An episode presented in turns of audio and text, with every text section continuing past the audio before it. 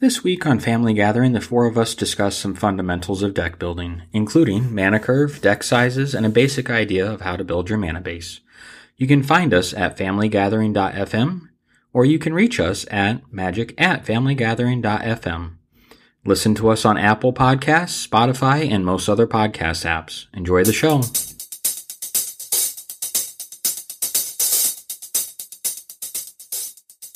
All right, and welcome back to Family Gathering, where we talk about keeping magic in the family. I'm Joe, I'm Jonathan. I'm Val. And I'm Derek. and today we're going to be talking a little bit about deck building. But before we get into that, first, Jonathan, what's our card of the cast of the week? Tendrils of Corruption. It costs three colorless mana and one black. And Tendrils of Corruption deals X damage to target creature, and you gain X life, where X is the number of swamps you control. And why'd you pick that guy? Because if you have if you have four mana, if you if there's like a four four creature out, you could just destroy that and then gain the four life. But if you have more mana, like I usually do in the deck that I play with this card, um, I gain more life and I deal more damage to creatures, so, one creature. And if it's like a seven seven, and I have like eight mana, I can deal I destroy that creature So, and gain seven life. It, what's good about this card is you can destroy one of your opponent's creatures and gain life at the same time. so it's like a double whammy. And Yeah. for the most part, whatever it hits usually kills it, right? Yeah, there's usually not a creature that can survive this, except if it is indestructible. Well, yeah, but You still gain life. you do Yes. still gain the life. So it's a win-win. Val, what do you have for your card of the cast? Mine is Duel of Possibility. It is one mountain and one of any uh mana. Um, in addition to cost to cast this spell, draw um discard a card and then draw two cards. Um, I like this card because it's kind of like the one that me and Dad have had on the last episode, where you could just like discard a card and then get another card. Like you could, if you didn't like a card, you could get a new one but you just you just like um you just like discard a card but then you draw two cards so you don't have to really like um think about which one you discard you just get rid of one and you can get two good ones or bad ones Yeah, and, and two cards for two mana is pretty good, and especially I mean discarding one card is not too bad, but especially in decks where you may have a card that you can't play at that point in time, or it's yet another land. Sometimes you get late in the game, so that card's good for just pitching that and then drawing two cards for two mana. Yep. Or madness ability. Or Madness ability, which we should hopefully be seeing more of in Pauper. Still holding out for it. For all you people listening out there that play Madness, let's get it going. All right, so for our main topic today, we want to talk about deck building because both Jonathan and Valentine have been doing a lot of deck building lately. Uh, yes. So, um, and that's a critical part of Magic. Obviously, collecting cards, opening packs, that's all, all fun and good. But where the game comes in is when you have a deck playing against each other. And uh, we've been using a lot of deck lists online. So, yes, we are net decking. You Not can judge us. Not me. But Jonathan's been doing his own homebrew lately when it comes to decks. And so we want to talk a little about what you have done so far, as well as maybe some tips and tricks for those out there that are deck building for the first time. What are some ideas around that? So to begin with, Jonathan, what have you been homebrewing? Um, so I've gotten a big box of cards from Matthew because one of his friends just learned that I was pl- into magic, so he gave me this giant box of cards. So I've been looking through them, and what I do is I just randomly pick a color or a topic, and I base it off that. So mostly what I've been doing is I've been going through the um deck, the big box to make decks, and I have made a lot. I think about ten or more. When you put them together, what's usually the themes that you found in the decks? Um, or I found I just base it off colors. I think I think I have a I think I have one of each color so far. Okay. And then I have an artifact and all that. And I just finished a commander deck. It was super hard. Took me about a week or so because I accidentally put three or four of a card in there when I can only have one. Yep. So I had to get rid of everything, go back in, and pick out all the cards that I needed and put it back in. And then when I was getting ready to play, I figured out I only had land that can make two colors, so I had to put in real land, hmm and it's finally finished. I haven't used it yet, so I don't know if it's good or not. Okay. So, what are kind of the two main decks that we've played with lately that you put together? Mm, Black Death. And what what's Black Death about? Mostly what Black Death is about is I was in my box and I found all these black cards and I'm like, I'm gonna put them in the deck, do this. Mostly what I'm kind of basing it on is mostly just black and getting tokens. So, token generating and killing everything, Yes, because Yeah. I can destroy anything. even yourself if you wanted to. Yes, Yeah. I That's could. right. All right. And the other one that you have, um, Um, multi attack, I'm pretty sure. Yeah, multi attack. That one I've been playing.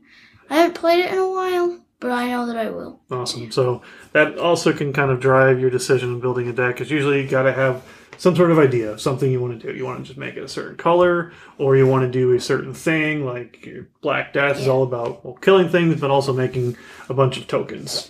Um, and as you're going through and deciding what deck to build, obviously you want to have some sort of theme behind it because that's going to guide what cards you want to put in. So, Valentine, what kind of decks have you been making lately? So I've been making 40 decks because Dad was like, so here's some packs, just make some 40 decks while he was at work.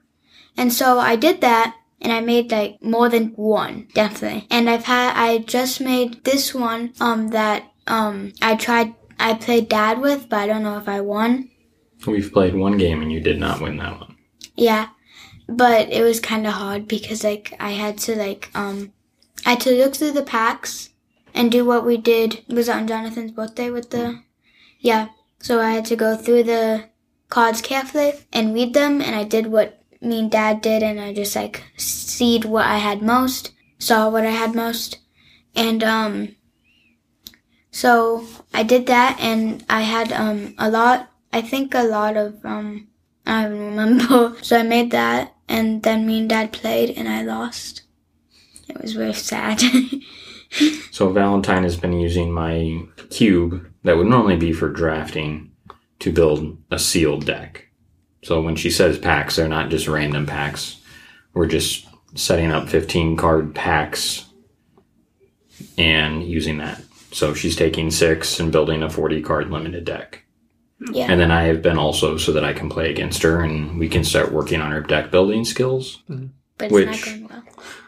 One of the key things for deck building is your mana curve. Um, and mana curve is going to be a little different between limited and constructed. So John has been building in constructed. Valentine has been building in limited. And it's a little easier, in my opinion, to say what you want your curve to look like in limited. Um, you're not going to play a lot of one drops because one drops in limited tend to not be that good, actually. Your two and your three is kind of your sweet spot. You want to have four or five creatures in your two spot and your three spot, and then a few spells in each of those spots. And That's because those turns come first. If you're hitting your land drops, you're playing something turn two, turn three, and then turn four, you might play two two drops or a four drop, which in limited, it's generally about getting creatures on the board every turn and attacking. Not letting mana go wasted by not Yep. being tapped and utilized. You want to use all your mana every turn.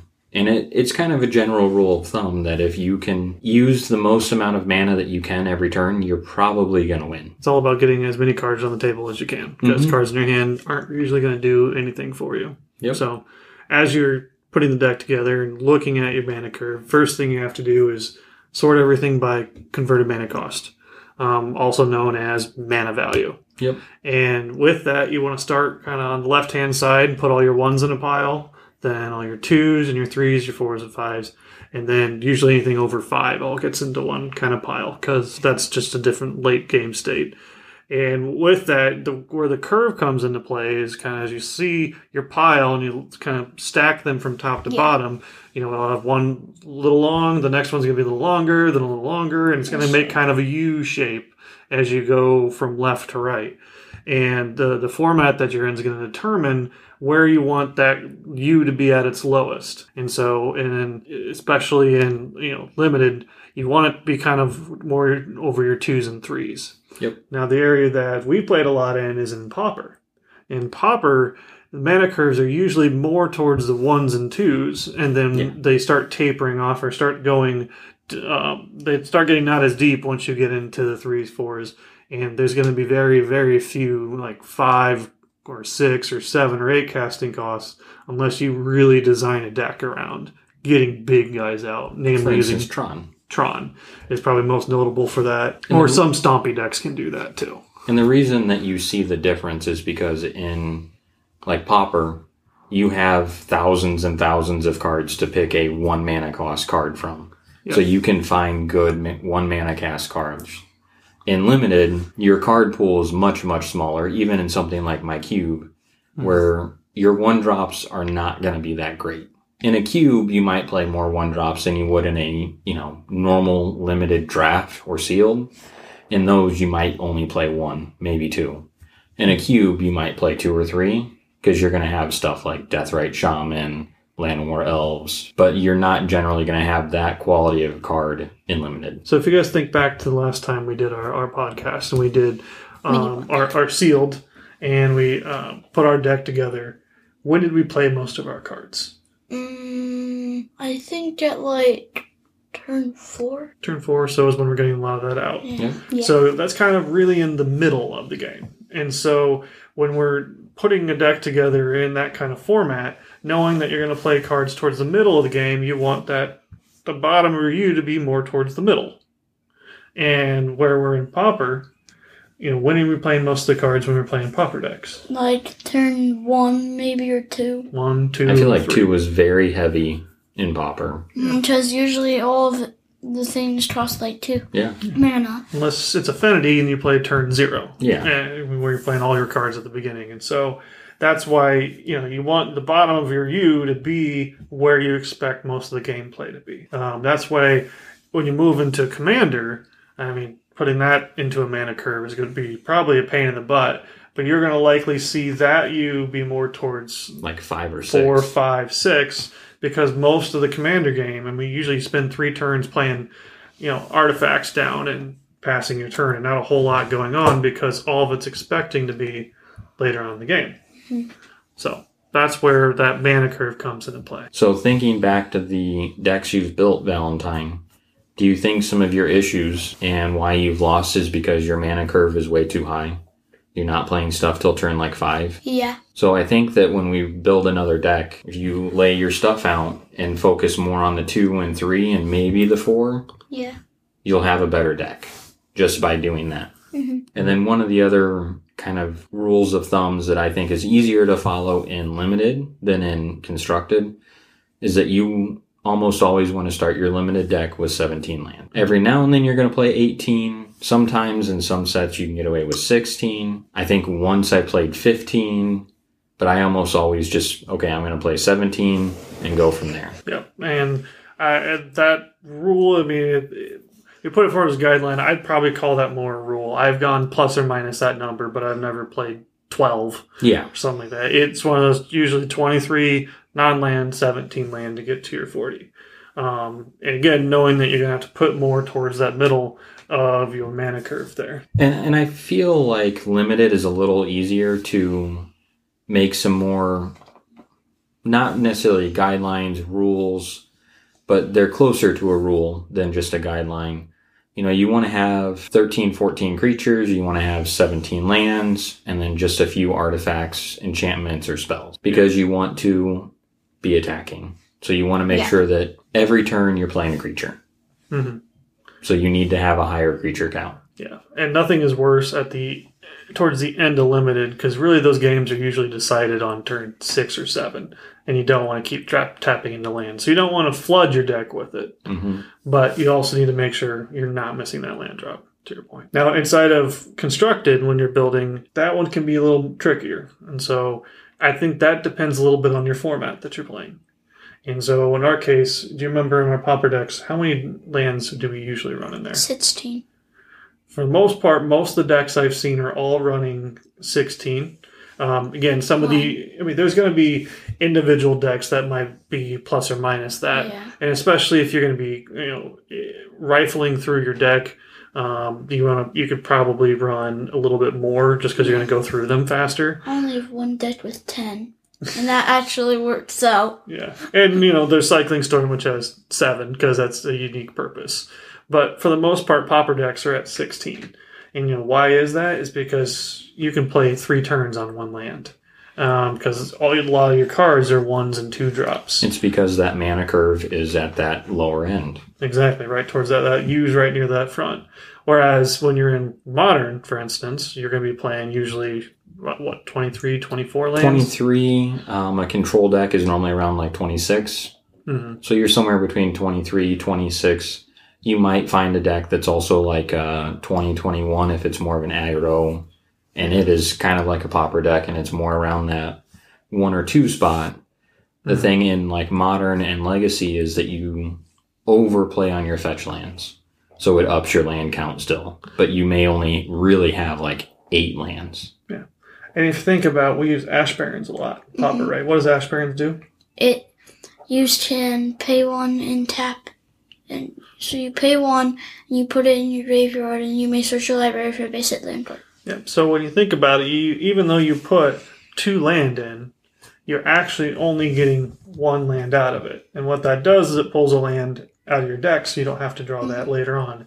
And so fetch lands are the same way when it comes to uh, modern and other formats, to where you can use that one land to get a little bit deeper into your deck too. So, how many is the minimum cards for limited Valentine? Um, 40? Yes. And how many for constructed, John? Sixty. Yep. And then do you remember how many for EDH Or commander. commander? One hundred. 100. So 99 plus your commander. Okay. Yes, I have a commander. And those are kind of like the three numbers you need to remember for what your minimum deck size is, or maximum in the terms of commander. You can't play more. You have to be at that number. And now, usually, when you're playing uh, or when you're building your deck, when you have that minimum um, inside a limited, do you want to run 60 cards?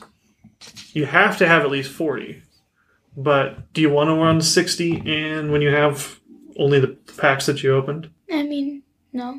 And why not? Well, in general, when you start in limited, when you start running 60 cards and you only opened three packs if you were drafting or six packs for a sealed deck, you are going to run out of good quality cards and start having to play three, four, five colors, which then you run into the issue of you're adding extra land. You may not draw the colors you need. You're going to draw a blue card and only have white and green mana. It slows your deck down a lot. So then again, we're back to the kind of the mana curve idea where you're probably not playing stuff on the critical turns of two, three, and maybe four. Yeah, because that's often the headache is not what necessarily goes in the deck, but what doesn't go in the deck. Mm-hmm. And while all these decks or these different formats have minimums, that's usually what you want to play. Um, I have one deck in there that's 61 cards, and it still kills me that it's 61 cards because the more you have in the deck, the less chance you are to get the card that you want. Card deck. I do have a 61 card deck, and yes, I'm being judged right now by my son. Yeah, I know, I know. Which one? Well, it's the Boros Metalcraft. Put that J'accuse. Yeah. Oh, Every jerk, now and then jerk. you'll see on a on a website where they post like a big tournament and they'll post a deck list, and someone on Twitter will get like a hundred replies. It's like, hey, they posted your uh, deck list on Star City Games, and they made a mistake. It says sixty one cards. Can you tell me what card is wrong? And they'll be like, no, no, I actually did play sixty one, and they will get a lot of grief about it. Yeah. Yeah. You did it. Yeah, but I mean, jerk. yeah. Ultimately, it's because you do, you want to get your deck fine tuned to the cards that are important that are going to do what you want. And so, as you're getting to cards, you may say this card is good, but is But it doing also- what I want my deck to do? No. And that's one of the hardest parts is getting down to 60. And you may go, I got it to 64, I'm good. Well, I'm telling you, you got to get it down to 60 or 61 for that really rare occasion, knowing that your family will judge you. Um, but that's that's part of why the those sizes are there, but the minimums are there. And yes, you could build a giant deck, but it's not going to be fine tuned. It won't be refined, and it's not going to get you the same results because you're wasting a lot of space with cards that don't add value to your core goal. And the great thing about Magic is we're kind of like giving you guys all these rules as we're learning how to play. and we're putting the word out to the to the podcast people, but there's always an exception. So we say you should build 60 card decks, but then there's Battle Witch, which is like normally about 250 cards, Wow. and So- it runs well because it's been fine tuned for many many years. Yeah, and that's that's one of those uh, they call them kind of the Grail decks that everyone wants to try to get it get that to work, and when you do, it's a very beautiful thing. hmm But you got to have a very good purpose for not kind of following some of the general guidelines. And again, they're guidelines; they're not rules. And sometimes the most fun decks are the ones that go against the rules or the guidelines here, um, because they let you do some crazy things with your decks.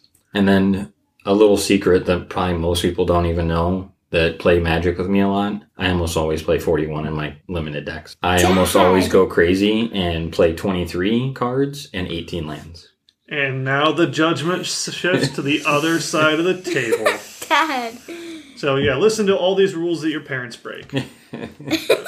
You So, the- Ginger Jerk. So the kind of last tidbit that I'll, I'll give on deck building is what I found when it comes to the colors. If you're running mono one color, it's pretty easy. You put that color land in there.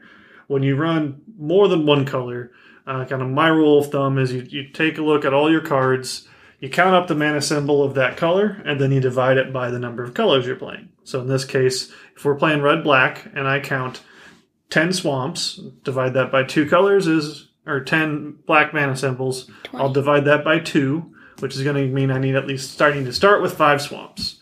If I'm running eight red cards, so I have eight red mana symbols, divide that by two is four. So then I'm going to build five swamps, four mountains is what I start with. So those are my first nine. Then after that, I build evenly for the rest because that's how my dynamic between my cards a little more black than there are red. And so for that reason, you need a little more swamps than you need red cards. And that's a good way to start for any deck, whether you're limited or constructed. Yeah. And now, but as you get your deck together and then you start play testing it and you start playing it, what's usually the next thing you do? What have you done a few times with your decks, Jonathan? Um, upgraded them. Upgraded them, or again, what we call fine tuning or revising. I haven't really done deck. that yet, but you recommended doing it to Black Death. Yep. So when we look to our deck and we go, okay, this isn't working, it's not being successful, it's not winning, or it's not just running right, um, where do you usually want to start out with? We talked about this a little bit. Mm, the mana mostly because I had a, a deck and I put like 20 mana in it, Mhm. put too much. So then that's when you showed me how to do that thing. Do the curve, and Yeah. so you, and I got it to the perfect thing. So if you're getting too much or not enough mana, you need to reapproach your mana base. Are you at 23 for your 60 card deck, 16 for your Pauper, 16 or 17 for your limited? Start addressing that first. And then you can also look at the colors. Am I not getting the right colors? Maybe I swap out a forest for an island to just try to get that balance in right. What are some other things you can do to be tweaking your deck if you see it's hmm. not working? You can check your creature's mana cost because sometimes when you're playing cards, they will have a, you'll have enough mana to play it, but you won't have enough mana in your hand to to play that card out. So it's just sitting there. Yeah, so if- you got to look at the cards that are that you're holding on to, the cards you aren't playing for one reason or another. You know, is that card too specific to one situation that just hasn't been coming up, or that you've not been able to do? It may be you may find a really great combo, but you found it's too hard to get that combo out to where that card may not make sense. And so you want to look at the cards you didn't put in and say, is there one maybe I could swap that out for that I know I'll play instead of this one that I keep holding on to and I just never sees play. Yeah. What other things have you learned when it comes to revising decks? Mm, really else. I know uh, one that I just built recently called Soul Sisters deck, where I gain a bunch of life and make you lose a bunch of life. I had to recently change that because I found I was running out of cards. And so I took out some of the things that were there to protect my cards and instead went with an option where I could draw more cards. More of my creatures going to die because of that result, but I did it so that I can draw more and I didn't keep running out of cards. And that's um, one of the other things you can look at is what do I want to do right now that I'm not able to be doing? And then that might tell you, okay, I need a card that's going to help me do this. Like, for instance, if you're playing someone and you find that their creatures are just too strong and you can't stop them with your creatures, maybe you need to put more spells in that'll help you kill their creatures or control their creatures. Vice versa, if you find you don't have enough to be killing people with, well, then let's get rid of some of those spells that just do things like draw or kill and actually put cards down that are going to help you win the game. And so, you know, always be asking yourself, what would I want to be doing right now that I'm not doing? Am I holding on to cards that I'm not using for one reason or another? And do I have enough land of the right color to get what I need? Do I need to make adjustments there too? And I would say that a good way to start is just how am I planning to win? Am I going to attack? Am I going to use burn spells? Am I going to mill them out? And then make sure that you have, you know, a critical amount of that card. You know, if my plan is to mill someone out and I only have two mill cards, I'm never going to get there. Mm-hmm. If I'm planning to use direct damage burn spells and my burn spells only add up to like 16, I'm probably not going to get there. So make sure that the, you know, the idea that you're building around is all there. Agree. All right. Any other tips that you guys have for the listeners out there as far as building a deck? Have you guys had fun building decks? Yeah. But it's really, really hard because um, I haven't been building decks a lot. So now that we've discussed this, do you have some ideas on how to build your sealed decks? We'll call them sealed a little better Yeah. about like mana curve and spells and how to win and I mean, I'm not gonna probably. I'm not taking the tips for winning, but I'm probably not gonna. Um, well, you don't have to win right off the bat. Yeah. As long as you continue to improve and you learn, that's the best thing about Magic. Yeah. And I can tell you, deck building is something you're never going to be the master at. You can be, get better and better over time, um, but you're really not going to be the master because, well, it just takes a lot and you got to really devote time to it. A you lot get better time. and better at it, but really it's all about having fun. Like digging through the cards, sitting down, watching TV as you're sorting through some cards. I mean, that's really mm. where the fun of magic comes in. yeah. The end result of a deck is great because then you get to play with one another, but that's also just putting it together is really half that that fun.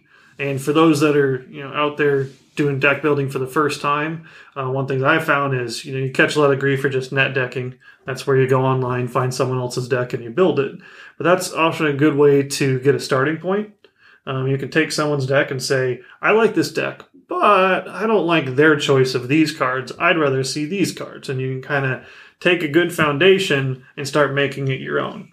That's also one of the ways that you start to learn the format you're playing in. So if you're doing Pauper, Modern, Legacy, or even some limited stuff, uh, you can look at what other people are doing and go, hey, that card makes a lot of sense in this deck.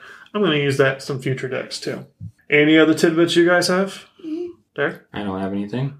All right, well, I'm all tapped out.